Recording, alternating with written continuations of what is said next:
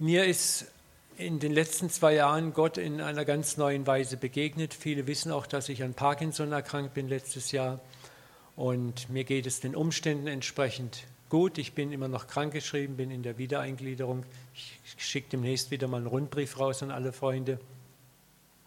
Aber ich habe sehr viel lernen dürfen. Ich bin nicht unglücklich. Ich bin aber auch kein Masochist. Ich rechne täglich mit meiner Heilung. Und trotzdem spüre ich, dass Gott sehr, sehr viel mir beizubringen hat.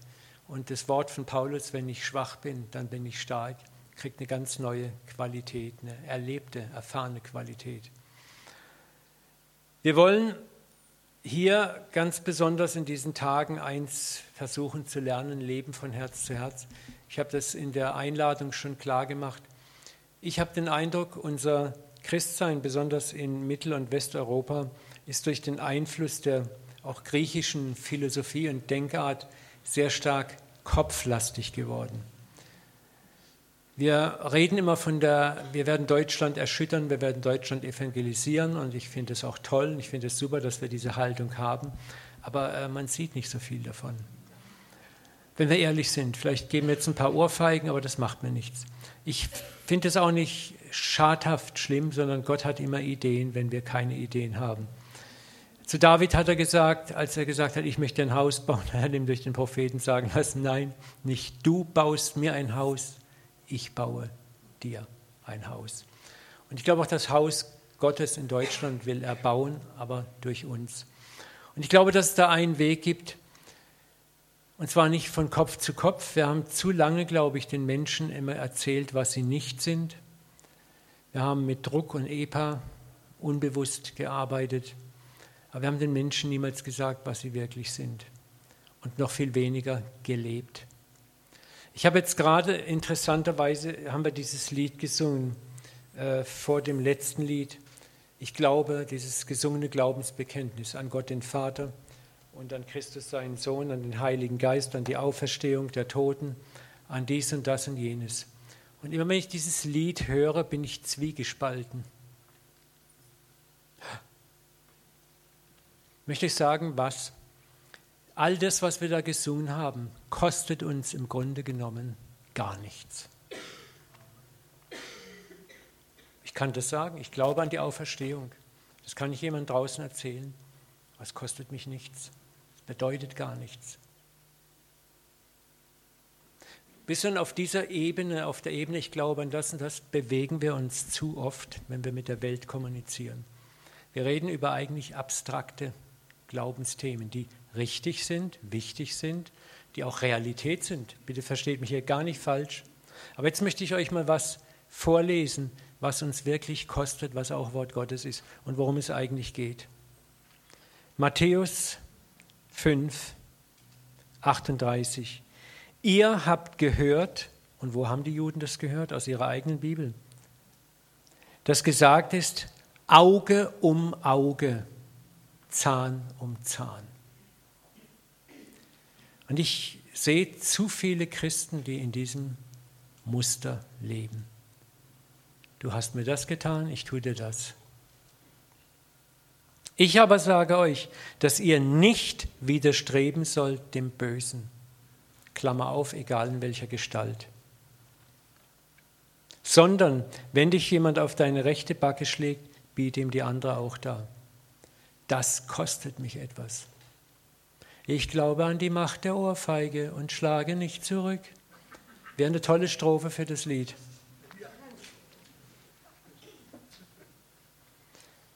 Und wenn dir jemand rechten will und will deinen Rock nehmen, dann lass ihn auch den Mantel. Also gib noch oben drauf. Wenn dich jemand nötigt, eine Meile mitzugehen, so geh mit ihm zwei. Gib dem, der dich bittet, und wende dich nicht ab von dem, der von dir etwas leihen möchte. Ihr habt gehört, dass gesagt ist, du sollst deinen Nächsten lieben und deinen Feind hassen. Ich aber sage euch, liebt eure Feinde. Segnet, die euch fluchen. Aua. Tut wohl denen, die euch hassen. Aua. Bittet für die, die euch beleidigen und euch verfolgen. Doppelt aber. Warum? Auf dass ihr Kinder seid eures Vaters im Himmel. Denn er lässt seine Sonne aufgehen über die Bösen und über die Guten. Er lässt es regnen über die Gerechten und die Ungerechten. Das ist etwas, was wir gar nicht verstehen. Oder sagen, ja, aber trotzdem, nachher haut er ihn richtig auf die Fresse. Also können wir es doch schon jetzt machen. Denn wenn ihr nur die liebt, die euch lieben, was werdet ihr verloren haben? Tun nicht dasselbe auch die Zöllner? Wenn ihr nur eure Brüder grüßt, was tut ihr Besonderes? Tun dasselbe nicht auch die Zöllner? Ihr aber sollt vollkommen werden, wie euer Vater im Himmel vollkommen ist. Das kostet uns etwas. Und genau das ist Liebe, Leben. Und ich glaube exakt das, und ich will jetzt gar nicht sagen, dass ich es drauf habe, ich habe es ganz wenig drauf, ja. aber ich glaube, das ist das, was die Welt nicht sieht. Den gelebten christlichen Glauben. Die gelebte Liebe. Wir werden in diesen Tagen einiges, denke ich, hören. Ich werde in meiner Session auch darüber sprechen, Liebe leben. Ich war neulich beim Aldi. Ich will dir einfach noch eine kurze Story erzählen. Da war vor mir eine Frau, man sah ihr an, dass sie so ein bisschen einem bestimmten sozialen Milieu angehörte. Und sie hat so zwei Wasserflaschen gekauft und eine, zwei Bierdosen abgegeben und eine Tüte Chips. Und dann hat das Geld aber nicht gereicht. Dann wollte sie eine Wasserflasche zurückgeben. In dem Moment brüllte es in meinen Kopf: Nimm alles auf deine Rechnung. Und dann habe ich das gemacht. Und das Gesicht von der Frau werde ich nicht vergessen. Das war Freude und das war Scham. Und ich habe ihr dann gesagt, sie, kein Problem, mir ist das auch schon passiert. Ich habe mich gleich gemacht, nicht so, ha, wissen Sie, ich. Und ich habe auch nicht gleich ein Traktat, wissen Sie, ich habe das gemacht, weil ich Christ bin. Ja, früher hätte ich das gemacht, da hätte ich dann draußen wahrscheinlich angelabert. Ne? Und das wäre ja okay gewesen, also wenn du es nicht besser weißt. Aber ich wollte einfach sagen, stell dich mal vor, wir alle warten auf solche Gelegenheiten, Tag ein, Tag aus. Wir würden diese Welt wie ein Sauerteig, der kleine Sauerteig, transformieren. Ich liebe, habe mich völlig neu in ein altes Worship-Lied, das ist ein uraltes Jugendstundlied, verliebt. Ins Wasser fällt ein Stein, ganz heimlich, still und leise. Und ist er noch so klein, zieht er doch weite Kreise. Das ist von Manfred Siebald, glaube ich. Und das ist das, wo ich sagen wollte, Leute, diese Taten der Liebe, die wir tun, die ziehen weite, weite Kreise. Wenn wir es technisch hinkriegen, werde ich euch morgen einen kleinen Filmclip zeigen, der ist so hammermäßig, der handelt genau davon, wo eine kleine Tat eines kleinen Jungen Kreise zieht. Enorm, was daraus geworden ist. Ne? Und da möchte ich euch ermutigen, in diesen Tagen, wenn Matthias euch das Vaterherz Gottes aufschließt, diese Liebe brauchst du selber, du musst selber gefüllt werden. Aber sie ist nicht nur, damit du sie mich, mir, meins, meine, sondern diese Liebe soll überfließen. Die soll aus dir rausfließen. Jesus sagt, von eurem Leib, und eigentlich heißt das im Original, aus eurer Brust werden Ströme lebendigen Wassers fließen zu den Menschen. Und das ist das, wenn die Liebe überströmt. Und wenn wir weniger labern und mehr lieben. Und dann auch mal Gott vertrauen, dass er das Labern vielleicht sogar jemand anderen machen lässt und gar nicht mal mich. Aber dass wir lieben, lieben, lieben. Und dann würden Menschen auch mal, wenn ich dann sage, ich glaube an Gott den Vater, dann würden sie sagen, ich verstehe nicht, wer der Vater ist, aber ich habe dich agieren sehen. Da muss was dran sein. Erzähl mir mehr davon. Dann haben wir eine Grundlage geschaffen. Und da wollen wir hin in dieser bescheidenen kleinen Konferenz. Ich darf jetzt dich, lieber Matthias, ich weiß nicht, ob mir deine lieben Frau gleich zusammen anfängst, nach vorne bitten. Gib den mal einen herzlichen Beifall. Dankeschön. Schön wieder bei euch zu sein. Wer war vor einem Jahr auch schon hier auf der Vaterherzkonferenz oder hey, super.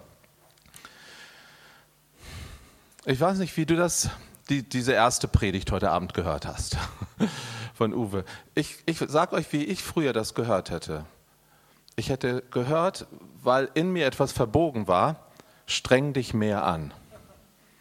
Also siehst du, selbst Traktate verteilen war daneben. Du musst jetzt also noch irgendwie eine noch höhere Plattform erreichen, wo die Liebe einfach so aus dir rausstrahlt, dass alle Menschen gerettet werden. Ähm, wie, ich habe dann mal gehört, ähm,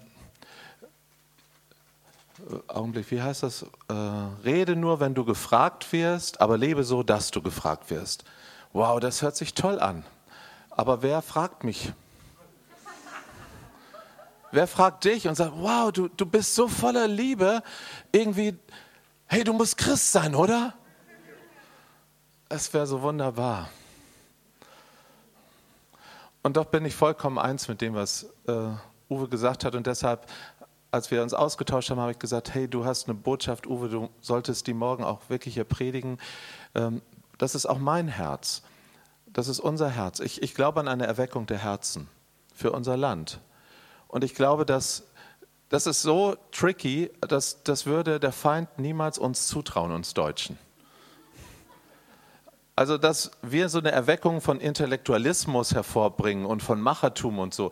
Aber dass wir Menschen sind mit einem Herzen voller Liebe, dass sich deutsche Männer mit Plüschherzen hinstellen und sagen, so sehr hat Gott die Welt geliebt und so sehr liebt er auch mich. Hey, das ist schon wirklich geistliche Kampfführung auf einem ganz anderen Niveau. Und das ist unser geistliches Erbe. Ich glaube das zutiefst, dass das das geistliche Erbe von Deutschland ist, von diesem Land, in dem wir leben, unser Vaterland. Und wenn mir das einer gesagt hätte, ja, dass mal Schwarz-Rot-Gold im Gottesdienst gehisst wird und also Deutschland vor ein paar Jahren wäre das auch nicht denkbar gewesen, oder? Da hätte man doch irgendwie gedacht, also die Nachbarn, die bei uns immer deutsche Fahnen hatten, die hatten eine gewisse Gesinnung. Und was hat Gott gemacht? Ja, eine EM vor vielen Jahren und auf einmal war im Geist was durch in unserem Land und wir können wieder anfangen, unser Land zu lieben. Wir können sogar die Nationalhymne singen, ohne dass wir Faschisten sind. Also viele Dinge passieren. Hey, und du und ich, wir leben sogar in einer Zeit, wo wir erleben, dass ein, ein Land, das geteilt war, mittendurch geteilt war, wieder vereint ist. Ich meine, wer der Anwesende, wer hat seine Wurzeln in Ostdeutschland? Hey, ist das nicht grandios? Und ich komme gerade aus Ostdeutschland, ja, und, und ich war dort und es war Familie. Ja, natürlich haben wir noch einen Weg, Wunden müssen noch heilen, aber die müssen auch nicht nur zwischen Ost und West heilen, also die müssen auch zwischen manchmal den Badenern, Badensern und den Schwaben und, und wie sie alle heißen und die, all unsere kleinen Lokalpatriotismen, die wir so ausleben können, ja. Hey, aber wir leben mitten in einem Wunder. Vor 500 Jahren ist ein Wunder passiert, hier in unserem Land. Nächstes Jahr werden wir das feiern. 500 Jahre Reformation. Das war ein Wunder. Gott hat in unserem Land hier, dort wo wir leben, in der Sprache, in der wir zu Hause sind, in der wir beten, hat er eine Offenbarung geschenkt vom Kreuz Jesu, von der Gnade, vom Wort Gottes. Das ist ein Wunder. Jetzt steht der ganze Leib Jesu auf dieser Offenbarung. Und jetzt kann der, der Papst selbst Bücher über Jesus schreiben und alles Mögliche, was man ja früher gar nicht für möglich gehalten hätte. Also wenn Luther das gewusst hätte, ja, dass ein Johannes Hartl und andere Katholen auf einmal Jesus lieben, radikal und hingegeben, da, da ist es doch enorm, in was für einer Zeit wir leben. Aber es hat dann wieder eine Zeit gebraucht, bis dieses Feuer, das ausgegangen war, wieder erneuert wurde. Und dann kam der Pietismus in unserem Land, Herrnhut, Graf Nikolaus von Zinzendorf. Dann wurde auf einmal dieses Evangelium hinausgetragen in alle Welt und Menschen, deutsche Menschen, mit unserer Sprache, unserer Herkunft, wir sind gegangen, wir haben unser Leben gelassen. Und nicht auf, aus Druck, so jetzt rette die Welt, wir müssen mal eben die Welt retten, sondern was war passiert? Ihr Herz war gefüllt mit Liebe. Ich glaube an eine Erweckung der Herzen. Ich glaube, dass es möglich ist, dass Menschen, auch deutsche Christen, deutsche Menschen, nicht berechnend, also hey Gott, ich, ich gebe dir meinen vollen Einsatz, damit du mich voll segnest, das ist berechnend. Das ist, das ist nicht wirkliche Liebe. Das ist das, wie die Römer lebten. Do ut des. Das habe ich noch im Lateinunterricht gelernt. Die Römer dachten, ich gebe meinen Göttern was, dann bekomme ich was dafür. Und im Grunde genommen ist das ganze Abendland so aufgebaut. Alle möglichen Religionen sind so aufgebaut. Ich bringe ein paar Opfer, ich bezahle meinen Zehnten, ich mache meine stille Zeit und dann muss Gott mir seine Segnung geben. Aber so, das ist nicht Liebe. Das ist nicht Beziehung. Das ist Religion. Aber Relation, Beziehung hat etwas mit dem Herzen zu tun. Unser Gott hat ein Herz voller Liebe. Und all die Pietisten dann so im 17. Jahrhundert, die sehnten sich danach, dass unser Land verändert ist. Ich war neulich eingeladen in Halle in äh, Sachsen-Anhalt und dort stand ich mitten in einer Straße, August Hermann Franke, ich weiß nicht, ob jemand den Namen kennt. Ein, das war ein Mann, mit, den Gott heimgesucht hat und der in seiner Stadt Halle, äh, es war die Pest gewesen, viele Kinder waren waisenlos geworden und die Liebe Gottes füllte sein Herz und er dachte, hey, mit den Kindern muss man was machen. Und dann hat er Waisenhäuser angefangen. Wer kennt George Müller, Georg Müller? Ja, den kennen viele, viele Leute. Der hat aber bei August Hermann Franke die Vision gesehen. Der ist hingegangen nach Halle und hat gesehen, wie dort ganze, eine ganze Stadtteil entstand mit Waisenhäusern. Und hier in unserem Land, vor ein paar hundert Jahren, weil Menschen so erfüllt wurden mit der Liebe Gottes, passierten wunderbare Dinge. Selbst Könige aus Dänemark und England schickten ihre Kinder nach Halle, um mit den Waisenkindern, die der August Hermann Franke von der Straße holte, damit die die Schulbank drückten, weil August Hermann Franke damals eine Pädagogik aus der Bibel heraus entwickelt hat und diesen Kindern Bildung nach beibrachte in der Liebe Gottes. Wenn du heute durch die Stadt gehst, es wurde schon wieder aufgebaut an vielen Stellen, da siehst du alte Fachwerkhäuser, das sind die größten, höchsten Fachwerkhäuser Europas. Das waren die Häuser, in denen damals diese Waisenkinder wohnten. Heute wohnen da Studenten drin, herrlich, toll restauriert. Und ich dachte, wow, wir fahren nach Bethel Redding, nach Pensacola, wir fahren überall hin und das ist super. Aber hey, unser Land hatte das schon mal erlebt. Unser Land hatte das schon mehrfach erlebt. Nicht nur einmal. 100 Jahre Herrnhut, 100 Jahre eine Gebetskette. Wo gibt es das auf der Welt? Ein Dorf, das so klein ist, war nicht, wer das schon mal war. Es ist wirklich ein verschlafenes Dorf und da sind hunderte von Menschen auf die Erntefelder gegangen. Warum, wieso, weshalb? Weil sie die Botschaft gehört haben, streng dich mehr an? Nein. Weil ihr Herzen von etwas erfüllt worden sind. Es hat dann nochmal wieder 200 Jahre gedauert, bis Anfang des 19. Jahrhunderts die Pfingstbewegung losging. Halleluja. Das Feuer fiel. Und wo? In der Hinterhofgemeinde, wo ein schielender Afroamerikaner predigte, dass der Heilige Geist eine Person ist und das ergaben hat. Und da fiel der Heilige Geist. Sie begehrten das. Azusa Street.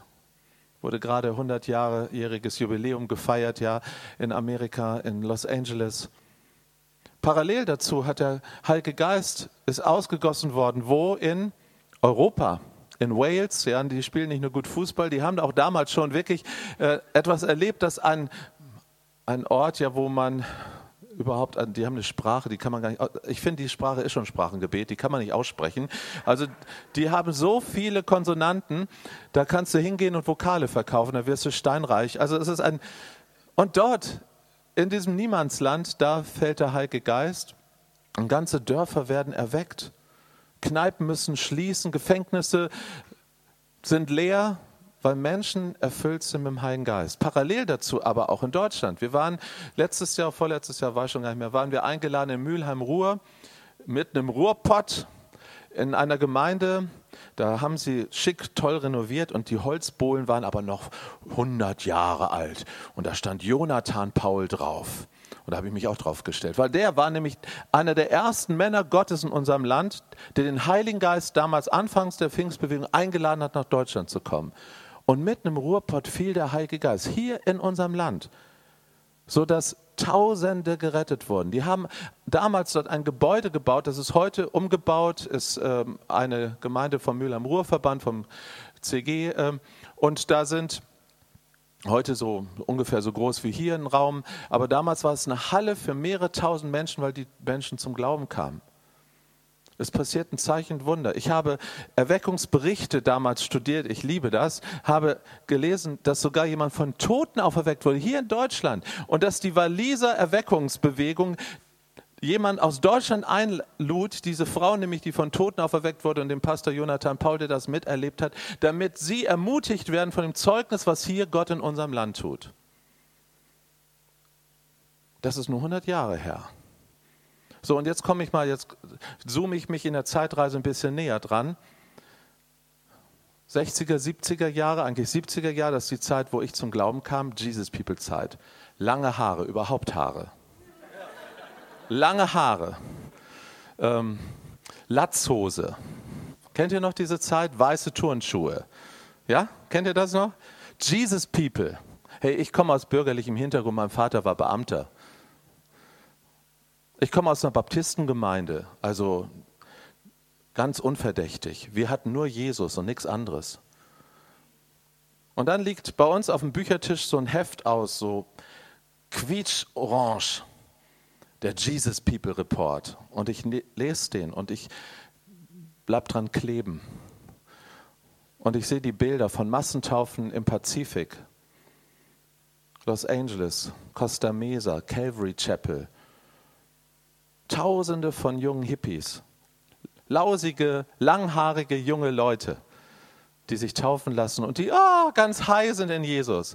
Und in mir, sagt der Heilige Geist Matthias, für eine Zeit wie diese bist du geboren werden. Das wirst du erleben. In Deutschland. Hey, das ist jetzt fast oh, gefühlte Ewigkeit her. Aber damals bin ich zum Glauben gekommen, habe mein Leben Jesus gegeben und ich habe seitdem ein Erweckungsgen in mir. Ich habe auch das zum Kühlschrank gehen in mir, das muss ich auch zugeben. Und ich habe noch andere Gene in mir, aber ich habe auch ein Erweckungsgen in mir. Nämlich ein Glaube, dass Gott etwas mit meinem Leben vorhat und mit diesem Land vorhat.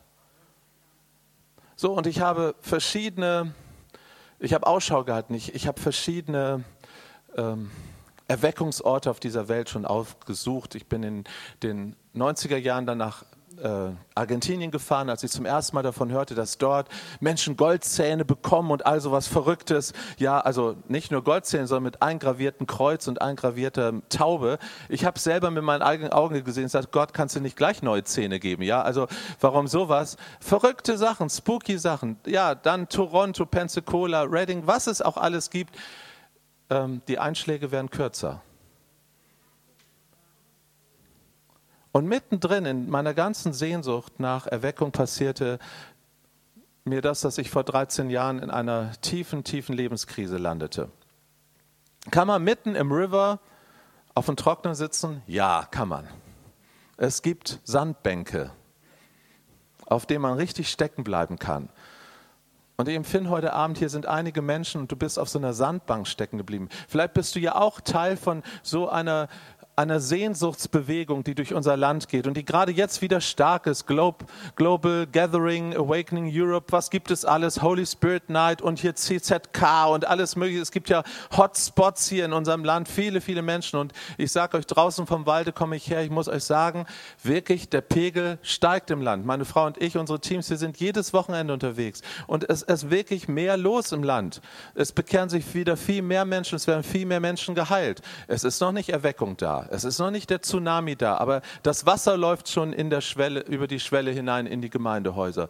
Und Gott sucht sich aus, wer hungrig ist. Er guckt nicht und sagt, ach, das ist die super charismatische Gemeinde, die werde ich jetzt segnen. Er sucht dort, wo Hunger ist. Er hat eine Affinität zu Hunger und zu Schwachheit und zu Zerbrochenheit, zur Ehrlichkeit, zum authentischen Leben. Bist du immer noch bei mir? Bist du auch jemand, der echt hungrig ist nach Gott, dann, dann bist du an diesem Wochenende genau richtig. Was für viele sind solche Seminare einfach gut zum Auftanken, die hören Wahrheiten, die schreiben sich Dinge auf, die kaufen sich nachher die MP3 oder was ich was und gehen nach Hause und sind gesegnet. Und das ist gut so. Aber ich weiß, dass auch an diesem Wochenende für ein paar Menschen das lebensverändernd ist, wegweisend für die Zukunft. Und dann, wer Ohren hat zu hören, der höre.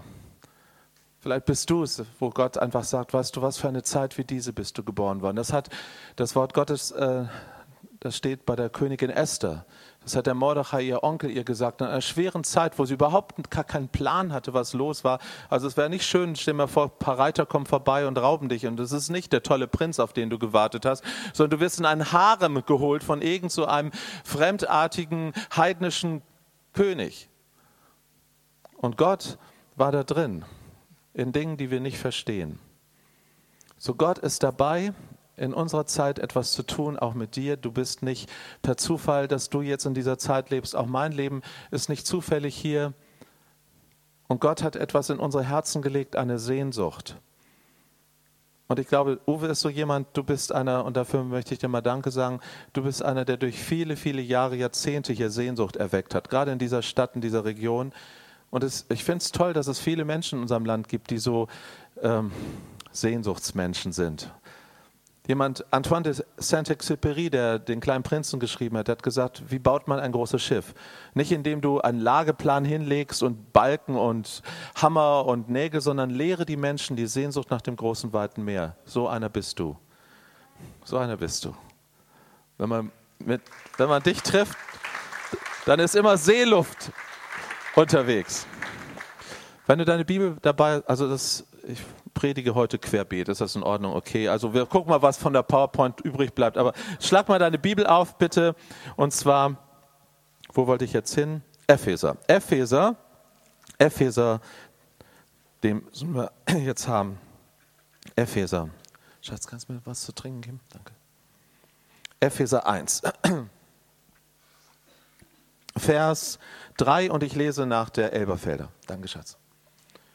Gepriesen sei der Gott und Vater unseres Herrn Jesus Christus. Er hat uns gesegnet mit jeder geistlichen Segnung in der Himmelswelt. Wow. In Christus. Wie er uns in ihm auserwählt hat, vor Grundlegung der Welt. Also da warst du noch gar nicht geboren, da hat er dich schon auserwählt. Da hat er schon Pläne, da hat er Pläne mit unserem Land hier, mit unserem Vaterland. Es hängt alles von ihm ab und nicht von mir vor Grundlegung der Welt, dass wir heilig, tadellos und vor ihm sein in Liebe, Agape, eine Liebe, die nicht von dieser Welt ist, die man nicht machen kann. Also, wo es nicht reicht und sagt, streng dich mehr an. Hey, das haben wir so oft getan. Ich weiß nicht, also ich jedenfalls, kann nicht für dich sprechen, aber mein ganzes Christsein bestand da drin. Streng dich mehr an. Ich bin zum Glauben gekommen in einem pietistisch-evangelikalen, bibeltreuen Hintergrund. Ich danke Gott dafür für meine Wurzeln. Die waren gut, aber die waren ein bisschen schräg. Schräger Baum, ja? Äh, ich habe gehört, Jesus hängt am Kreuz und sagt, das tat ich für dich, was tust du für mich? Ja, hey, da, dadurch sind Leute zum Glauben gekommen. Das ist eine gute Aussage, könnte man sagen. Wenn Reinhard Bonke sagt, Mission ist Dank für Golgatha, wunderbar. Aber für mich wäre das nicht die Medizin, sondern Gift. Weil ich, ich bin anders drauf. Ich habe schwäbische Wurzeln. Also wirklich, mal Donauschwaben, ja. Äh, ich bin ein Mann, ich bin Perfektionist. Und dann höre ich sowas. Jesus hat alles für dich getan, jetzt tu mal ordentlich auch was dafür. Sag ihm mal schön Danke. Mach einen Diener. Diene ihm. Ja, liebe ihn. Komm, lieb doch mal. Weißt du was? Liebe ist ein Echo. Ich bin nicht Sonne, ich bin Mond. Ich bin nicht Sonne, ich bin Mond. Ich werde angestrahlt von der Liebe. Ich kann nur das geben, was jemand in mich hineinfließen lässt. Ich habe so viele Jahre, Jahrzehnte aus meinem Mangel heraus gelebt, wurde ausgewrungen und nochmal. Ja, und jetzt geben wir ein riesengroßes Dankopfer für Gott. Und jetzt, ja, und dann wurde, habe ich Geld gegeben, ich habe Zeit gegeben, alles Mögliche. Und das war nicht verkehrt, also hört es bitte richtig, aber Gott sagt, gib mir dein Herz. Gib mir dein Herz. Gib mir, mein Sohn, deine Tochter, meine Tochter, dein Herz. Bei mir hat das dazu geführt, weil ich so verprägt war, religiös verprägt war, über viele Jahre, Jahrzehnte, ich habe mich angestrengt. Hey, ich habe gebetet. Ich war fleißig. Ich war Montag, Dienstag, Mittwoch, Donnerstag, Freitag, Samstag, Sonntag, jeden Tag in Gottes Haus. Ich habe wirklich, ich, wirklich ungelogen. Ich habe äh, Jugendband und Kinderarbeit und Teenie und ich habe es wirklich für Jesus getan. Aber ich habe es auch getan, weil ich dachte, wie kann ich ihm nur Danke sagen? So, und dann stille Zeit. Kennst du dieses Wort? Stille Zeit. Stille Zeit. Jetzt müsste so die kollektive Verdammnis über die ganze Versammlung kommen. Denn stille Zeit heißt, du hast nie genug gebetet. Du hast nie genug geglaubt, du hast nie genug die Bibel gelesen. Am schlimmsten ist die Jahresbibel für mich gewesen. Weil, weil dann habe ich mal eine Woche nicht gelesen, jeden Tag vier Kapitel. Du kommst ja nicht mehr hinterher. Und dann habe ich wieder von vorne angefangen. Wie oft ich ersten Mose durchgelesen habe, ich sage euch, das gibt's gar nicht. Ja, es ist gut, aber warum? Weil mein Herz war natürlich so, ich wollte Gott dienen. Also bitte hört es richtig, ich mache mich nicht lustig über Bibellesen, ich liebe die Bibel, ja. Aber ich mache mich lustig über meine eigene Religiosität, über mein Denken, mein falsches Denken und vielleicht kannst du dich darin wiederentdecken. Gott wollte mein Herz. Herz ist Trumpf bei Gott, nicht Leistung. Hey, das muss man uns Deutschen sagen, das ist wie eine Dämonenaustreibung geradezu. Ja, wirklich, bis, man, bis das raus ist aus unserem, aus unserem Denken, aus unserem Herzen. Weil alles kann so schnell zur Leistung werden. Und dann wollen wir Gott beeindrucken damit. Schau mal, was ich für dich getan habe. Und Gott sagt, hey, was? Was? Schon daneben.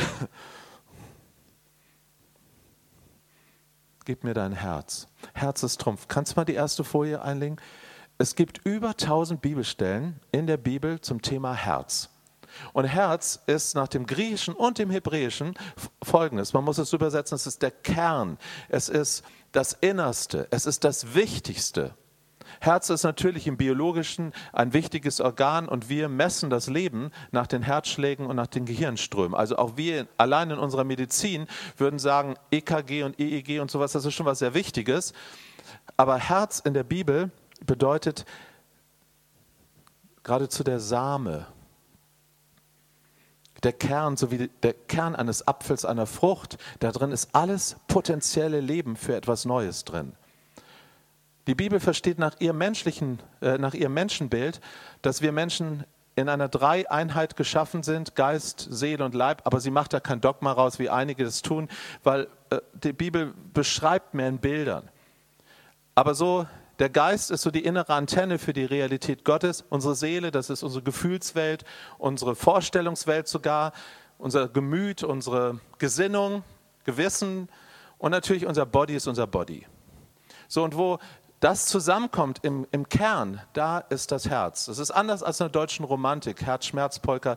Äh, das Herz in der Bibel ist ein inneres, die innerste Person Mitte.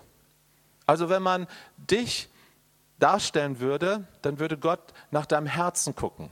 Interessanterweise, deshalb ist Jesus das Vaterherz Gottes in Person. Wenn man Jesus gesehen hat, dann hat man das Herz des Vaters gesehen. Da gab es gar keinen Unterschied. Jesus sagte, wer mich sieht, sieht den Vater. Ich bin der Vater in Reinkultur sozusagen. Gibt es ein paar Science-Fiction-Freunde hier noch, außer mir? Okay, kennt ihr noch E.T.?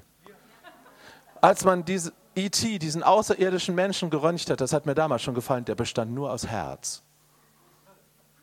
Weißt du, wenn man Jesus hätte röntgen können, nun sage ich nicht, dass Jesus E.T. ist, aber wenn man Jesus hätte röntgen können, man hätte nur das Herz des Vaters gesehen, weil alles, was er tat, war in Übereinstimmung mit dem Herzschlag des Vaters.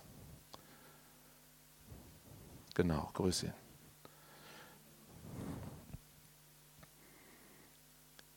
Er hat uns vorherbestimmt zur Sohnschaft durch Jesus Christus und jetzt hört's mal, für sich selbst.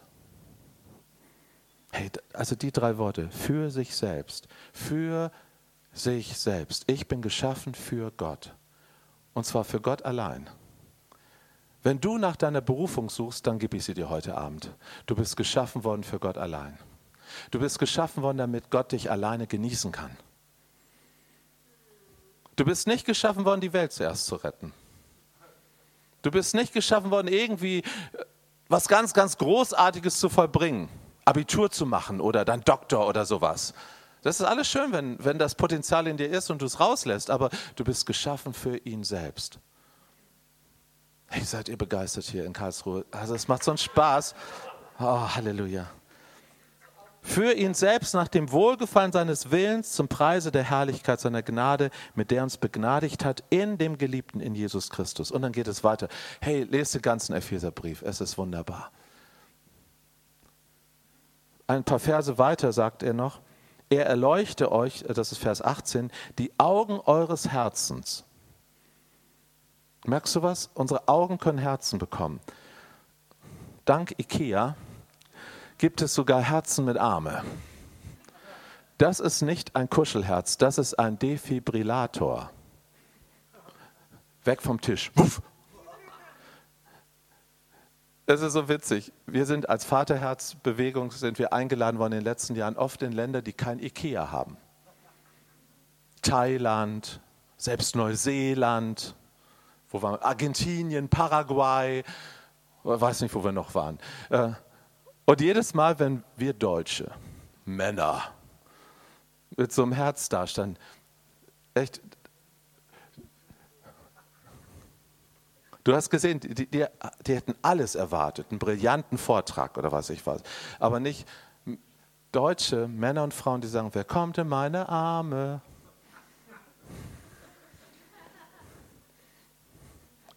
In Neuseeland waren wir bei richtigen gestandenen Bauern. Das waren Leute, die haben dem Land was abgewrungen, so, ne? Solche Schränke von Leuten. Und dann standen wir da und dann haben wir ihnen die Herzen aufgelegt. Und die Liebe Gottes kam. Und einige haben gefragt, ob wir einen Motor dort eingebaut hätten. Andere haben gefragt, ob wir ein Heizkissen eingebaut hätten. Das ist nur ein Symbol. Aber ich freue mich, in Argentinien wo Gott uns eine Tür geöffnet hat und wirklich viele, viele Menschen, Argentinien sind immer andere Zahlen dort, wirklich Hunderte und Tausende von Christen mit der Liebe des Vaters in den letzten Jahren in Berührung gekommen sind, ist das Herz das Erkennungszeichen für die Vaterliebe, so wie das Kreuz für Jesus und die Taube für den Heiligen Geist. Als wir so ein Herz mitgebracht haben, wisst ihr, was die gemacht haben? Die haben es auseinandergeschnitten und dann haben die für das nächste Jahr, wo wir wieder kamen, 40 solche Herzen genäht. Sag's aber bitte Ikea nicht weiter, ja? Und dann haben sie gesagt, 40 reicht nicht bei unserer großen Gemeinde. Die waren nämlich mittlerweile schon auf 2000 Menschen angewachsen. Was haben sie gemacht? Dann haben sie 1000 kleinere Herzen genäht und haben gesagt, ach, wir verschenken die wir machen ein Fest für die Liebe des Vaters. Wir gehen raus in den Park unserer Stadt und dann haben sie wirklich so, so ein Flashmob-Dance mit 1000, 2000 Leuten gemacht und nochmal so ein paar tausend Menschen standen rum und dann haben sie die Herzen in die Luft geworfen und dann haben sie von der Liebe des Vaters geschwärmt und dann haben sie ihnen erzählt von der Liebe des Vaters und noch mehr. Sie haben sie umarmt und sie haben sie mitgenommen ins Stadion und sie haben Barmherzigkeitsdienst angefangen. Sie haben, wow, ich habe gedacht, Gott, eine spannende Zeit, in der wir leben. Nochmal, das Tun ist aber nicht das Erste. Lasst uns lieben, das hat uns ja vorhin Uwe zitiert, denn er hat uns zuerst geliebt. Kommt zurück zur ersten Liebe. Hast du so eine Predigt mal gehört? Komm zurück zur ersten Liebe. Ja, und dann haben wir gedacht, oh ja, wir müssen so wie damals an der Lagerfeuerromantik in der Jugendgruppe, ja, wo ich mein Leben Jesus gegeben habe im Zeltlager. Und damals, als ich als Knopflochmissionar, ich weiß noch, Jesus lebt. So einen Anhänger hatte ich hier. Klein und rot, klein dezent, am besten so auf dem weißen Hemd wirkte das.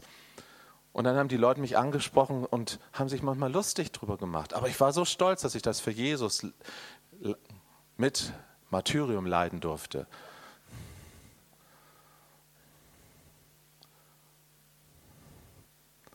Gib mir, mein Sohn, dein Herz. Gott wollte nie meine Leistung, er wollte nie meinen Dienst. Er wollte noch nicht mal mein Wissen, weil er ist echt noch cleverer drauf als wir alle miteinander. Er wollte mein Herz. Was heißt das? Er wollte und er will meine Liebe als ein Echo auf seine Liebe. Die erste Liebe, die jeder Mensch normalerweise auf der Welt erlebt, ist die Liebe von Mama und Papa.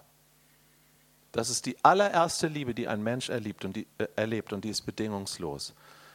Uwe erzählte vorhin von seiner Enkeltochter und wir kommen gerade selber aus, vom Familientreffen und oh Mann, die Babys, ja, das ist doch immer Knuddelwuddel und die machen nur Dreck, ja, die kleckern und äh, aber man liebt sie. Die, die bringen keine Effektivität. Am Anfang jedenfalls nicht. Und am Schluss eigentlich auch nicht. Selbst wenn die erwachsen sind, wir haben zwei erwachsene Kinder, die kosten unheimlich viel, im wahrsten Sinne des Wortes. Und dennoch, so ein Kind mit einem Lächeln erobert es dich.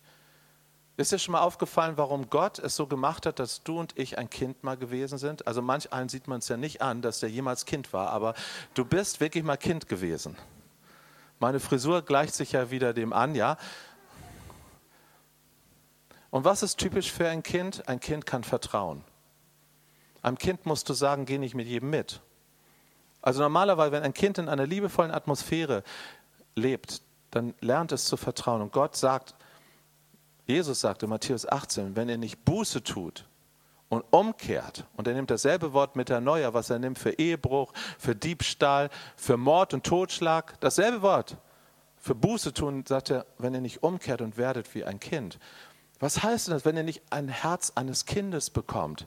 Viele wollen so werden wie Jesus, ein Jesus Ministry mit Heilung und Zeichen, Wundern, mit Totenauferweckung wie Heidi Baker und was ich was. Und das ist toll, ja. Aber wenn du so werden willst wie Jesus, dann heißt das im Grunde genommen, bekomm ein Herz wie Jesus. Und Jesus hat ein Herz eines geliebten Sohnes. Und obwohl er ein erwachsener Mann war, und er war wirklich ein taffer Mann, er war ein Zimmermann, der hatte Muckis, der war kein Weichei, aber er hatte ein weiches Herz. Er hatte so ein weiches Herz, dass er den Aussätzigen umarmte und küsste, dass er Kinder herzte und umarmte dass er die Pharisäer, Schlangen und Ottern uns gezücht nennen konnte. Und das sind Liebe, das will ja was heißen. Ja? Zornig sein ohne, ohne Wut. Das will was heißen, in Liebe. Das Herz Jesu haben. Das ist für mich eine der ganz großen Entdeckungen der letzten 10, 12 Jahre meines Lebens. Ich habe, machst du mal die nächste Folie bitte? Drei Offenbarungen. Einmal habe ich entdecken können, dass Gott ein Vaterherz hat, das ein weiches Herz ist. Deshalb liebe ich das Symbol dieses Plüschherzens, um zu zeigen, guck mal, das ist ein weiches Herz. Und wenn du da draufhaust, das geht nicht kaputt, das zerbricht nicht. Ein hartes Herz zerbricht. Wenn du auf ein hartes Herz trittst, es zerbricht und es verletzt. Dieses Herz kann mich nicht verletzen, es ist weich. Die Welt will uns hart machen. Enttäuschungen wollen uns hart machen. Der Teufel will uns hart machen. Aber wenn du ein weiches Herz behältst, wenn die Situation, durch die du gerade gehst, dich nicht bitter, sondern besser machen. Und ich weiß, wovon ich spreche. In diesem Jahr, ich habe gedacht, vor 13 Jahren, als ich meine tollen Bücher angefangen habe zu schreiben, so, habe ich gedacht, wow, ich habe auch bekannt, habe gesagt, ich bin am Tiefpunkt meines Lebens gewesen. Ha, ha, ha. Es geht immer noch eine Etage tiefer. Stirb schneller, Liebling. Das Fleisch muss schneller sterben. Und Gott beschneidet. In der Natur ist es genauso. Ist auch nicht mit einmal getan, dass dein Baum beschnitten ist oder der Weinstock beschnitten ist. Der Weingärtner kommt immer wieder und er beschneidet, damit noch mehr Frucht entsteht. Er weiß, was er abschneiden muss. Ich bin ja dankbar, ne, dass die Bibel sagt, mittlerweile können wir auf die Vorhaut der Männer verzichten und nehmen die Schwester mit an Bord und beschneiden sie an der Vorhaut der Herzen.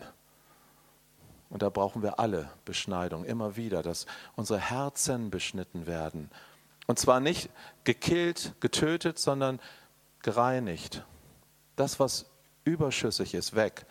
Michelangelo fragte man, diesen großen, großartigen, genialen Künstler der damaligen Zeit, fragte man, ist es nicht schwer, so eine Skulptur zu hauen? Du bist so ein Bildhauer. Da hat er gesagt, wieso? Ich muss nur wegschlagen, was nicht hingehört. Also der Meister ständig dabei wegzuschlagen, was nicht hingehört. Und daraus formt er etwas Perfektes in deinem und in meinem Herzen. Ist das nicht großartig?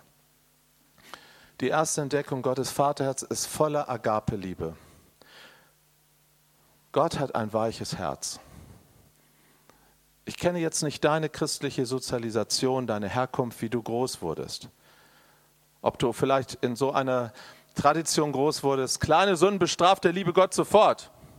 Ob du vielleicht gedacht hast, hey, ich habe morgens nicht die stille Zeit gemacht, jetzt habe ich eine Beule ins Auto gefahren, das ist die Folge davon. Ja, vielleicht sind solche Denkmuster in dir drin. Vielleicht hast du einen Gott kennengelernt, der gar kein Herz hatte herzlos, der ein Richter war. Und manch einer hat ja wirklich Schwierigkeiten. Manch einer empfindet, Gott hätte sich zwischen Alten und Neuen Testament irgendwie bekehrt. Im Alten Testament ist er der gruselige, grauselige Richter, der Genozide durchführt. ganze Völker abschlachtet. Im Neuen Testament ist er dann auf einmal der liebe Aber Papa aus Lukas 15, der die Söhne abschlotzt. Wer ist er denn nun? Er hat sich nie verändert. Er war immer ein liebender Vater. Fast 7000 Mal steht im Alten Testament das Wort Yahweh.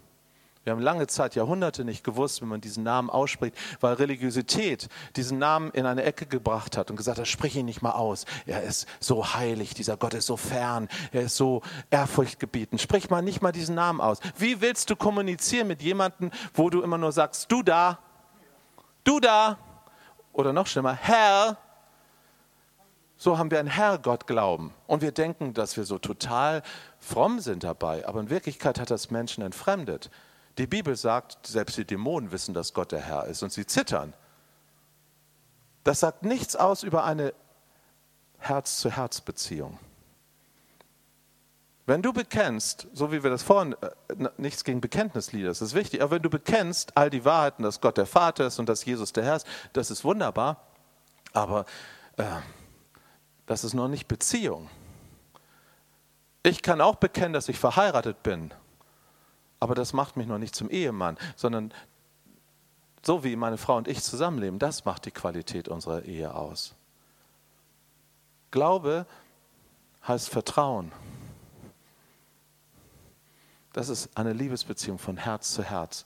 Und Gott hat ein weiches Herz und er möchte, dass ich ein weiches Herz habe. Und das, das ist Vertrauensbeziehung. Das ist Herz zu Herz.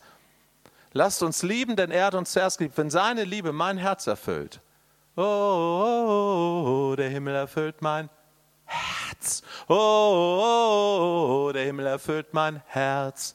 So, und dann füllt, fließt es über. Die Liebe Gottes ist ausgegossen durch den Heiligen Geist. Wohin? In unsere Herzen. Merkt ihr was? Die Bibel ist voll mit Bibelstellen über die verschiedenen Herzenszustände des Menschen, aber auch über Gottes Herzenszustände. David war ein Mann nach Gottes Herzen. Hallo, Gott hat auch ein Herz. Sein Herz kann entbrennen in Leidenschaft, genauso wie mein Herz und dein Herz. Geschwister, darum geht es an diesem Wochenende. Das ist unser Gebet, deshalb sind wir hierher gekommen. Wir wünschen uns so sehr, dass eine Herz-zu-Herz-Beziehung, Begegnung stattfindet zwischen Gottes Vaterherzen in Jesus Christus, gefüllt mit der Liebe, die der Heilige Geist ausgegossen hat. Da gibt es also trinitarisch gar keine Ranking und kein, keine, weiß ich was, kein Showlaufen, sondern Jesus ist das Vaterherz Gottes in Person. Und er hat gesagt, ich bin gekommen, um euch den Weg frei zu machen zu Gott dem Vater. Ich bin der Weg, die Wahrheit das Leben. Niemand kommt zu Gott dem Vater nur durch mich. Und so sehr hat Gott, der Vater, die Welt geliebt, dass er seinen einzigartigen Sohn, Jesus Christus, gab. Denn nur ein Vater kann seinen Sohn geben. Damit alle, die an Jesus glauben, nicht verloren gehen. Da gibt es gar keinen gar keinen Unterschied und dass seine Liebe mein Herz erfüllt. Und wenn mein Herz davon erfüllt ist, das glaube ich und das ist mein Gebet für unser Land. Und da hoffe ich, dass du und ich mit dabei sind. Dann kann eine Erweckung der Herzen passieren. Dann passiert das, dass wir so erfüllt sind von der Liebe Gottes, dass wir nicht mehr berechenbar sind und nicht berechnend sind. Das ist ein schönes Wortspiel. Ne? Wir sind nicht mehr berechenbar. Äh, so manche Gebet, Zeiten, manche Gottesdienste, manche geistliche Konzepte sind so berechenbar. Du weißt schon, wann wer aufsteht und was, wer wo sagt und wie mancher sich zur Show stellt und so weiter im Reich Gottes. Warst du schon mal da gewesen? Also, sonst lade ich dich mal ein, nimm dich mal mit. Also, das ist berechenbar. Aber Gottes Liebe ist nicht berechenbar. Und auch nicht berechnend. Es ist wie ein Echo, wie ein, ein Widerhall wie Saat und Ernte. Hallo, ist das ein geistliches Prinzip, Saat und Ernte? Wie willst du etwas ernten, wo nichts gesät ist? Nun, und dann habe ich gedacht, okay, jetzt muss ich wieder ausstreuen, ausstreuen, ausstreuen, ausstreuen. Hallo, wer ist denn der Sämann? Das ist Jesus. Er streut aus. Ja, und, und wer ist das gute Land? Die Heiden? Ich erstmal. Und dein Herz. Darum so fängt es an und darum ist heute Abend, dieser Abend mir so wichtig, weißt du, wir können jetzt gleich wieder an die verlorenen Menschen dieser Welt denken. Ja, die sind dem Vater am Herzen, ganz gewiss. Aber er fängt bei dir und bei mir erstmal an. Und er füllt unsere Herzen so, dass wenn wir überfließen, wenn, ne, Wer an mich glaubt, wie die Schrift sagt, von des Leibe werden Ströme lebendigen Wassers fließen. Hallo, wenn es aus mir rausfließt, wenn in mir ein Wasserrohrbruch ist, dann wirst auch du nass. Verstehst du, wenn ich gefüllt bin, ich habe so viele Jahre, Jahrzehnte meines Lebens aus dem Mangel heraus gedient und habe mich noch, noch mal angestrengt und noch mal eins aus den Rippen geleiert und habe das Beste getan, was ich tun konnte. Aber es ist so ein Unterschied, wenn du gefüllt bist mit der Liebe. So wie ein Kind, das erstmal gefüllt wird von Mama. Brust. Und dann wird es gefüllt und dann wächst es. Lasst uns lieb, denn er hat uns so zuerst geliebt. Und wenn wir dann gefüllt sind, dann kann der Overflow beginnen. Dann kann es aus uns herausfließen. Ich will das einfach an einem Beispiel deutlich machen. Ich war so viele Jahre wie ein Regen, äh, wie ein Gartenschlauch. Ja, wie so im Hydranten angeschlossen. Psch, psch. Ja, und wenn der Hydrant aufgeschraubt war, dann habe ich funktioniert. Und dann macht zu, dann bist du platt wie eine Flunder. Aber kennt ihr diese Springbrunnen, wo eine Schale überläuft und läuft in die nächste hinein und dann läuft die wieder in die nächste hinein? So möchte ich, dass mein Leben ist. Gefüllt sein bis zum Überlaufen und dann weitergeben an die Welt. Und ich glaube, das ist das Geheimnis des Reiches Gottes. Drei Entdeckungen, jetzt brauche ich mal meine Schätzchen hier vorne. Kommt mal kurz zu mir, meine Schätzchen. Kannst mal. Wir haben in dieser Vaterliebe drei mindestens, aber drei kann ich mir mal merken. Drei Entdeckungen äh, gemacht. Das eine ist, dass wer in dieser Liebe ankommt, der kommt in ein Lebensgefühl, alles wird gut. AWG, aber Weggemeinschaft. Aber weiß genau, alles wird gut. Das ist ein neues Lebensgefühl. Das ist so wie das Erkennungszeichen für viele Menschen ist, wenn der Heilige Geist kommt, dass sie in neuen Sprachen reden, dass sie Geistesgaben bekommen, die Früchte bekommen. So ist das Erkennungszeichen für ein Getauftsein in der Liebe des Vaters in deinem Herzen, dass du in eine Lebensdimension hineinkommst. Da kann dir etwas Schreckliches passieren, du kannst eine Diagnose bekommen, eine Krankheit bekommen, der kann jemand wegsterben, dir, kann das Leben um die Ohren fliegen, aber du bist absolut geborgen in der Liebe des Vaters. Hey, das ist der Rainer. Rainer, erzähl mal, wie sieht das bei dir konkret aus? Ja, okay. Ähm, Absturz. Es gibt als Christ, oder ich als Christ, ich spreche mal von mir, es gab einen Absturz von einem ganz dollen Rainer, der alles wusste, dem man nichts mehr vorgemacht hat, der aber kein Herz hatte, der allen anderen gesagt hat, wie es lang, wo es lang geht, der allen anderen sagte, wo, es, wo der Glocke hängt. Und Gott sagte, ich nehme dir alles weg. Da war ich gar nicht mit einverstanden. Nö, alles wegnehmen. Oh, das tat weh. Tief in meinem Herzen wuchs die Wut oder der Zorn habe ich gesagt, warum? Gott, warum? Warum machst du das? Und er suchte mein Herz. Er suchte mein Herz, das eigentlich verschlossen war. Immer in der Höhle lebend. Und wenn er herauskam, hatte das gute Wissen. Kennt ihr das? Ja. Hm. Ich auch. Und das, was herauskam, wollte keiner hören. Ich habe mich dann immer so ein bisschen geärgert. Die guten Gespräche entstanden nachher im Stehen. Das, was ich vorher gesagt habe, war alles nicht wichtig. Und Gott suchte mein Herz. Ich habe immer gesagt, gut, Gott, wenn du meinst, mir alles wegnehmen zu müssen, dann mach das. Das war ganz böse. Das war ganz witzig und auch revolutionierend. Ich empfand mich als ein kleines Kind, was einen dicken Hammer in der Hand hat und einen rostigen Nagel. Und an der Hand des Papas, Papa, wir waren im Maulenhaus. Ich erkenne die Geschichte wieder hier beim, beim Buch. Und ich habe den rostigen Nagel in den Dritt geschlagen und meinte, wäre wär schon klasse. Und Gott zeigte mir, wo sein Hammer hängt. Der Liebeshammer.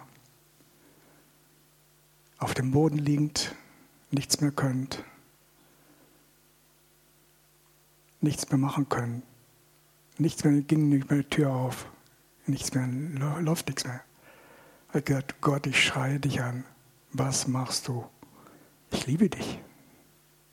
Weißt du das eigentlich? Ich liebe dich von Anfang an. Von Anfang an. Hey, sage ich Gott, sind denn eigentlich meine Eltern nicht der Maßstab der Liebe? Kann ich das als meine Identität nutzen? Nee. Nein. Meine Liebe ist die wichtigste. Ich war da von Anfang an und ich habe dich gewollt als eine wunderbare, wunderbare, und er kam da raus als ein Goldjungen. Denn ich war vorher ganz anders. Ich war immer kleiner. Super. Merkst du was?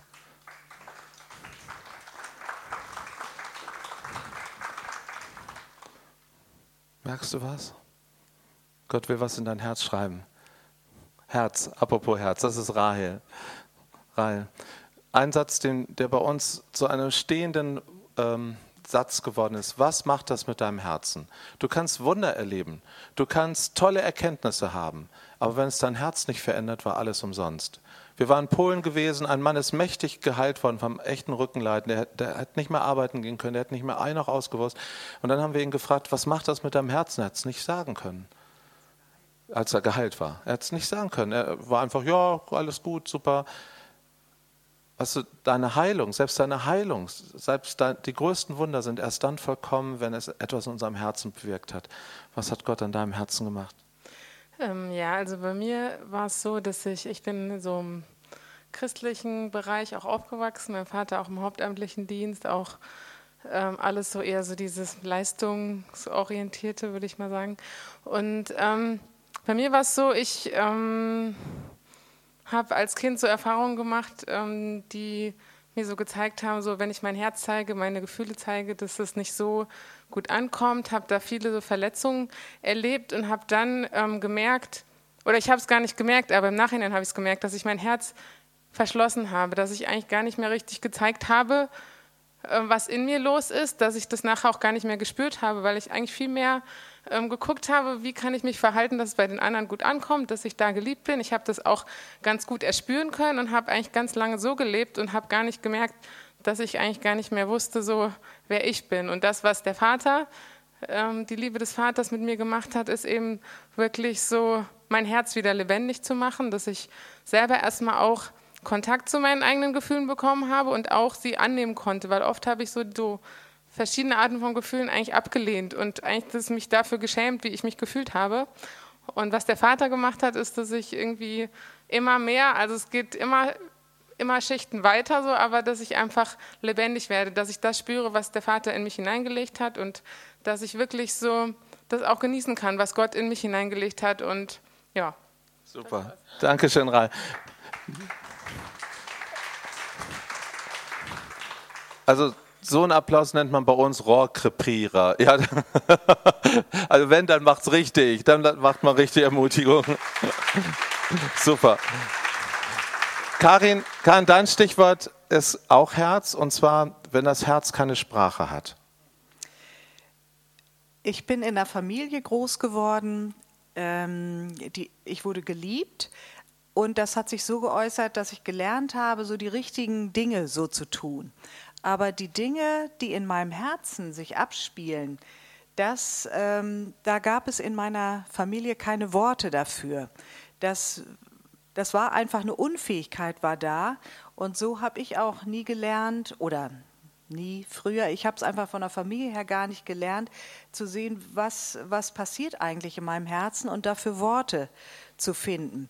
Und jetzt in dieser Begegnung mit der Liebe des Vaters habe ich gemerkt, wenn der Vater mich aber fragt, du, was, wie geht es dir mit dem? Sogar so Dinge, wie geht es dir denn hier im Gottesdienst? Gefällt es dir oder gefällt es dir nicht? Oder was, was äh, bewirken die Dinge, die du hörst in dir? Ich habe gemerkt, ähm, ich hatte gar keine Worte, gar keine Sprache dafür. Ich dachte, ich muss eben alles richtig machen, ich muss es auch Gott gegenüber alles richtig machen.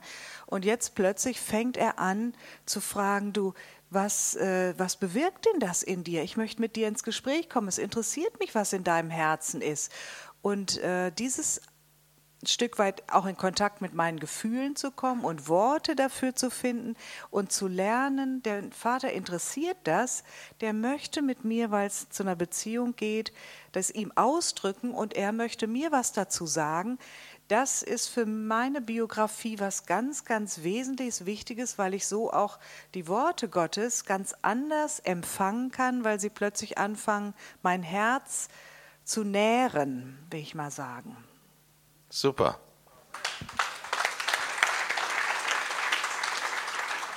Das ist Lisa. Und auf Lisa trifft dieser Satz zu, der für uns auch einer der drei großen Highlights ist, nämlich es ist nie zu spät für eine glückliche Kindheit. Äh, das hat irgendein anderer erfunden, aber wir glauben, dieser Satz kommt direkt aus dem Himmel, weil es wirklich wahr ist, dass Gott erstattet das zurück, was in unserer Kindheit uns geraubt wurde.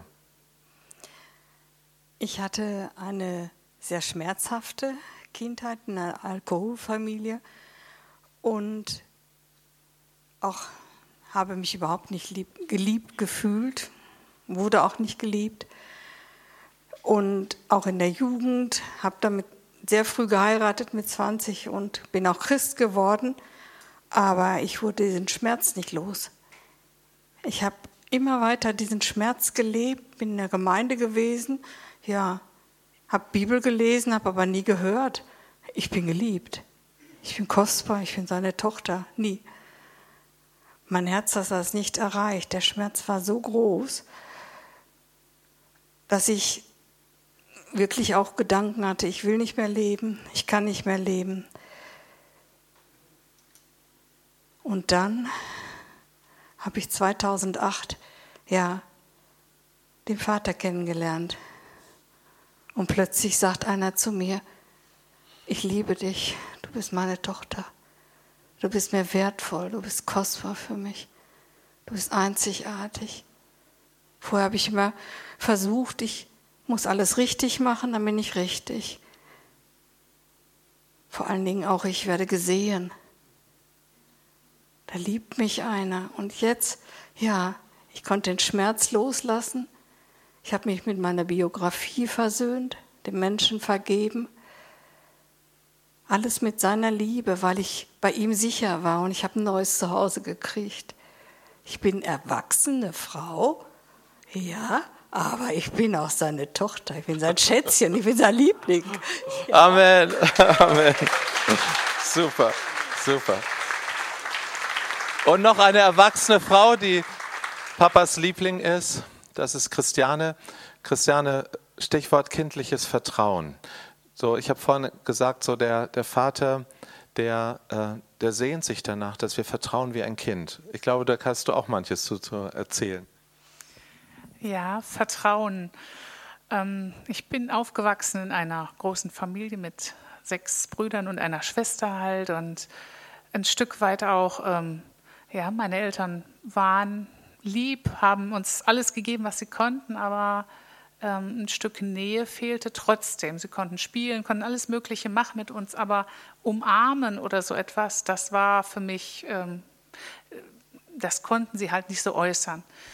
Und ähm, ja, ich habe für auch immer versucht, dann irgendwo mir anders die Liebe zu suchen, halt in dem, was ich tue, in dem, was ich mache. Ich wollte dazugehören halt. Und ich denke, das kennen bestimmt auch viele von euch irgendwo halt, dass man gesehen werden will. Man geht unter bei so vielen Kindern und das zieht sich auch im Gemeindeleben dann durch halt. Und man merkt, ja, das macht dich aber innerlich nicht satt. Und ähm, dann kommst du an den Punkt und du arbeitest für ihn und du bist für ihn und du liebst ihn wirklich von ganzem Herzen, aber es berührt dein Herz nicht so. Und ähm, ich musste dann, ja, in der Berührung mit seinem Vaterherzen hat das verändert, dass, es, dass er mir so nahe gekommen ist, dass er etwas in mir ausgefüllt hat, was ich vorher nicht hatte. Ähm, ich bin zu Hause angekommen und er hat mich in seine Arme geschlossen. Ich habe ähm, gelernt, Empfindungen wahrzunehmen. Ich bin da nicht so der Gefühlsmensch, auch wenn das manche vielleicht glauben oder so, aber ich war es ja auch nicht gewohnt. Mein, ich, mein Jugendleiter, der sagte damals immer, was windest du dich aus den Umarmungen raus? Da habe ich gesagt, ich kenne das nicht. Und das war ganz komisch für mich irgendwo. Ich wollte das, aber ich konnte damit nicht umgehen. und mich lieben zu lassen von Gott als Vater, ihm zu vertrauen, dass er es auch gut mit mir meint und dass auch wenn ich Fehler mache, dass ich ihm vertrauen kann, dass er nicht böse auf mich ist, dann wie so ein ja, wie eine Tochter an Papas Händen einfach zu gehen halt. Und ja, wenn ich hinfalle oder meine wackeligen Schritte mache, dann ist er nicht derjenige, der sagt, ne, ähm, du kleines dummes Ding irgendwo, ich habe dir doch gesagt, du sollst so und so laufen irgendwo, sondern er hebt mich vorsichtig auf und sagt, hast du super gemacht, komm der nächste Schritt weiter, es geht, es geht, es geht. Und dieses Vertrauen, dass er mich Stück für Stück an die Hand nimmt und dass er sagt, du kannst das, du schaffst das und wir gehen den Weg zusammen irgendwo. Und es ist nicht schlimm, wenn mal irgendwas daneben geht. Das ist für mich, da durfte ich echt was anderes lernen an Vertrauen, an Liebe, liebevollen Papa halt im Himmel, den ich habe und den ich für nichts in dieser Welt eintauschen möchte. Amen, vielen Dank. Kommt mal mit, kommt mal mit.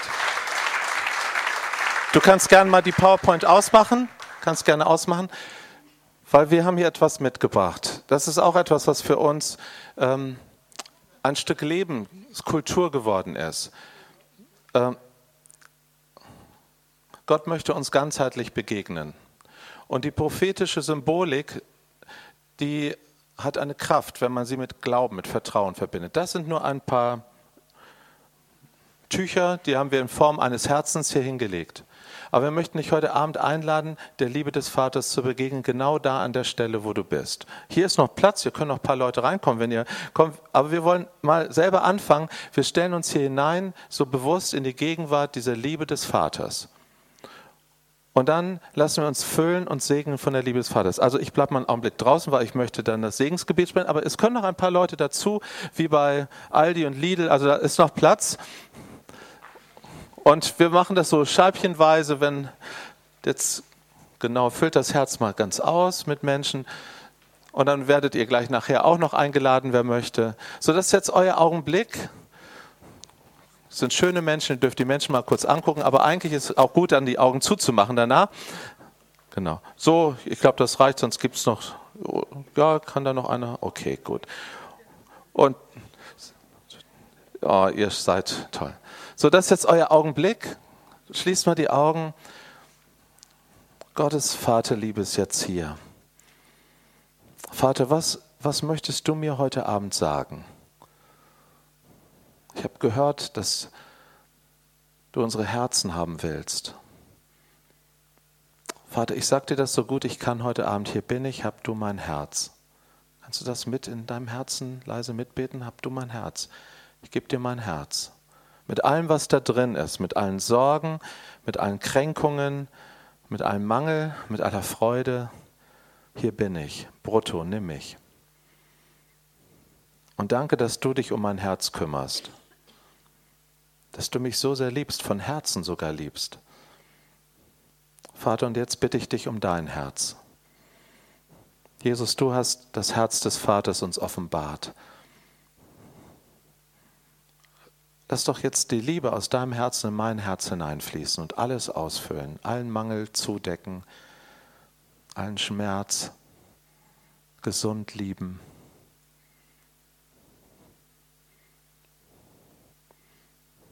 Der Vater segnet dich jetzt.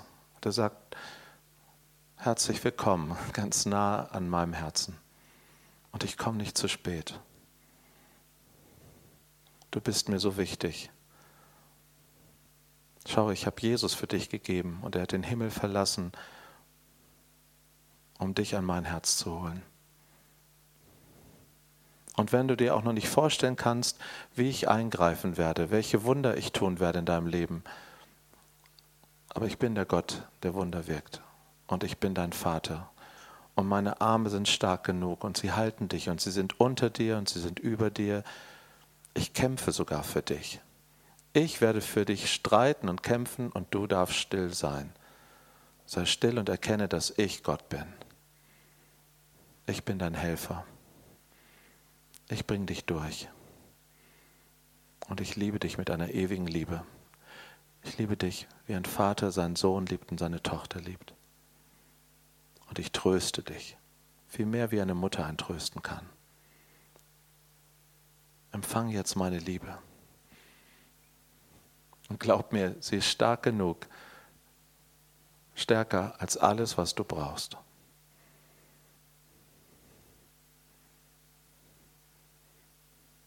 Ich mache jetzt nur einen Doppelpunkt, denn wenn ihr jetzt gleich aus diesem Herz rausgeht, dann heißt das nicht, dass ihr weggeht aus dem Herzen, ihr nehmt es einfach mit in eurem Herzen, ja. Aber ihr macht nur ein bisschen Platz, damit noch andere kommen können. Einverstanden?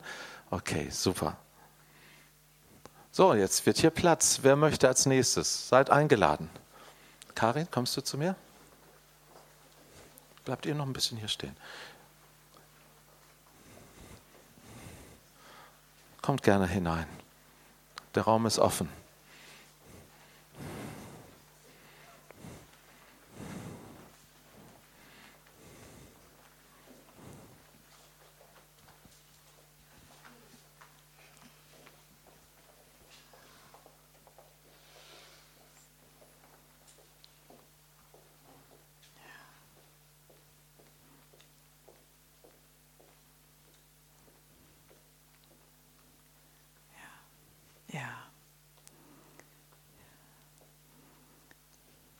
Vater, es ist schön, dass sich so viele drängeln an dein Herz. Vater, und danke, dass, ja, dass du kommst, dass für jeden Platz ist in deinem Herzen und dass für jeden genug Platz ist. Dass du einen eigenen, ganz persönlichen Platz in deinem Herzen hast für jeden von uns. Und danke, Vater, dass du sagst, so herzlich willkommen. Wie schön, dass du kommst. Wie schön, dass du kommst. Und ich liebe dich und ich liebe dich und ich liebe dich. Liebe dich brutto, so wie du bist. Es ist mein Glück, dass du dich von mir lieben lassen möchtest. Und ich liebe dich und ich liebe dich und ich liebe dich. Hab keine Angst. Hab keine Angst vor, vor der Begegnung mit mir. Keine Angst davor, dein Herz mit mir zu teilen. Ich fürchte mich nicht vor dir. Und ich fürchte mich vor gar nichts, was, was da auch in deinem Herzen drin sein könnte. Vertrau mir. Schenk mir dein Vertrauen, denn ich bin der, der dich hält. Ich bin der Starke, ich bin dein Abervater, ich bin der, der dich reinigt und der dich heilt. Ich bin der, der dir hilft. Ich bin der, der ewige Hoffnung in dein Herz gelegt hat. Ich bin der, der dir den Mut zuspricht, den du brauchst. Weil, ja, meine, ich, meine Kraft ist unendlich. Ich bin da mit meiner Kraft und mit meiner Liebe. Und weißt du was, ich bin immer für dich ich bin für dich. Nichts und niemand, was sich gegen dich erhebt, ich bin für dich. Vertrau mir. So sollt ihr auch alle gesegnet sein, einfach mit einer Berührung der Liebe des Vaters jetzt. Nehmt das auch mit und bleibt dran bei ihm. Der Vater bleibt dran bei euch. Amen.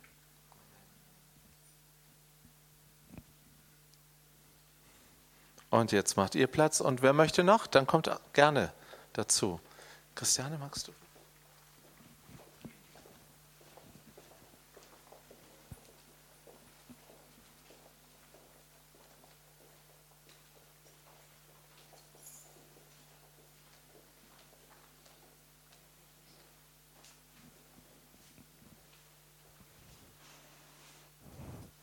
Herr Vater, danke, dass du nicht äh, farblos bist im Herzen, sondern dass du ganz viele, viele bunte Farben dort hast.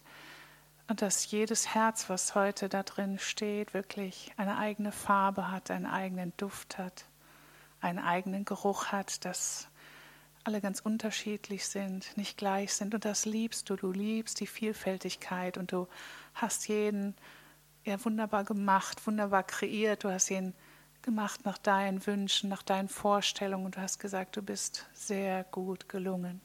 Du bist wunderbar gemacht von mir und so sollst du sein. Und Vater, ich rufe einfach und bete einfach die Identität einfach deiner der Königskindschaft nochmal über die Herzen wirklich aus, dass du ihnen das wirklich einbrennst ins Herz, dass sie wirklich wissen, sie sind aus deinem Herzen geboren. Sie sind gemacht von dir und da kommt ihre Identität her, nicht aus dem, was sie tun oder aus welcher Familie sie kommen, sondern sie haben königliches Blut, dein Blut in ihren Adern drin, in ihren Venen drin, in ihrem Herzen drin, Vater. Und das soll heute anfangen zu leben, Vater. Und ich spreche einfach zu dem Toten, was in ihrem Herzen, in ihrem Leben ist einfach, dass es anfängt zu leben, dass du neues Leben wirklich einhauchst, dass du das Alte wegnimmst und etwas Weiches, Fleischernes machst, etwas, was formbar ist, was durch dein Licht einfach immer wieder mehr und mehr und mehr verändert wird in etwas Wunder, Wunderschönes. Vater, du siehst das Endbild und du bist so erfreut einfach darüber. Du hast so viel Spaß darüber, was du bei diesen vielen bunten Farben in deinem Herzen siehst, Vater. Und ich bete einfach aus, dass jeder wirklich in seine Bestimmung hineinkommt. Das, was der Vater ja wirklich über dieses Leben ausgesprochen hat, das soll heute wirklich anfangen zu leben und zustande kommen. Vater, ich danke dir dafür, dass du ja der bist, der so voller Güte ist, so voller Gnade und voller Barmherzigkeit ist und dass du jedes Herz nimmst, so wie es heute Abend da ist und dass du es wach küsst zu echtem Leben. Danke dir dafür. Amen.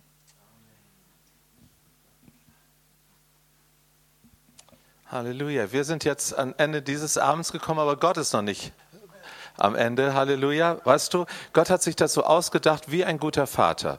Ich habe selber kleine Kinder mal gehabt, jetzt sind sie große Kinder. Äh, und wenn, die, wenn ich abends nach Hause kam, dann waren die im Bettchen. Und dann waren die so richtig Engel. Da haben sie schön geschlafen und ich habe mich an ihr Bett gesetzt und dann habe ich sie gestreichelt und meine Frau hat den ganzen Tag den Stress gehabt, ich habe dann die ruhigen Kinder gehabt abends. Weißt du, ich glaube, das ist ein kleiner Hinweis darauf, wir brauchen auch so unsere sechs, sieben, acht Stunden Schlaf. Warum macht das Gott? Zur Regeneration unserer Zellen und dass wir zur Ruhe kommen, ja, aber ich glaube auch, weil Gott uns genießt. Der sitzt an deinem Bett, der guckt dich an den Seinen gibt es der Herr im Schlaf. Seinen geliebten Freunden gibt es Herr schlafend, weil Schlaf ist ja irgendwie Bewusstseinsverlust, Verlust von Kontrolle, Loslassen, wie Kinder. So, Gott möchte auch heute Nacht, wenn du dich hinlegst, weißt du, dann bist du nicht allein. Ich bin nie allein, sagt Jesus, denn der Vater ist immer bei mir. Und bis in dein Unterbewusstsein hinein hält er dich fest. Mach nicht einen Stress daraus, oh Herr, jetzt brauche ich dann wieder den super prophetischen Traum in der Nacht. Ja, also, wenn er es dir schenken will, dann wird er es tun. Aber ich glaube, zuallererst, du bist für ihn gemacht. Er will dich genießen. Und du darfst ihn genießen. Und das werden wir morgen weitermachen.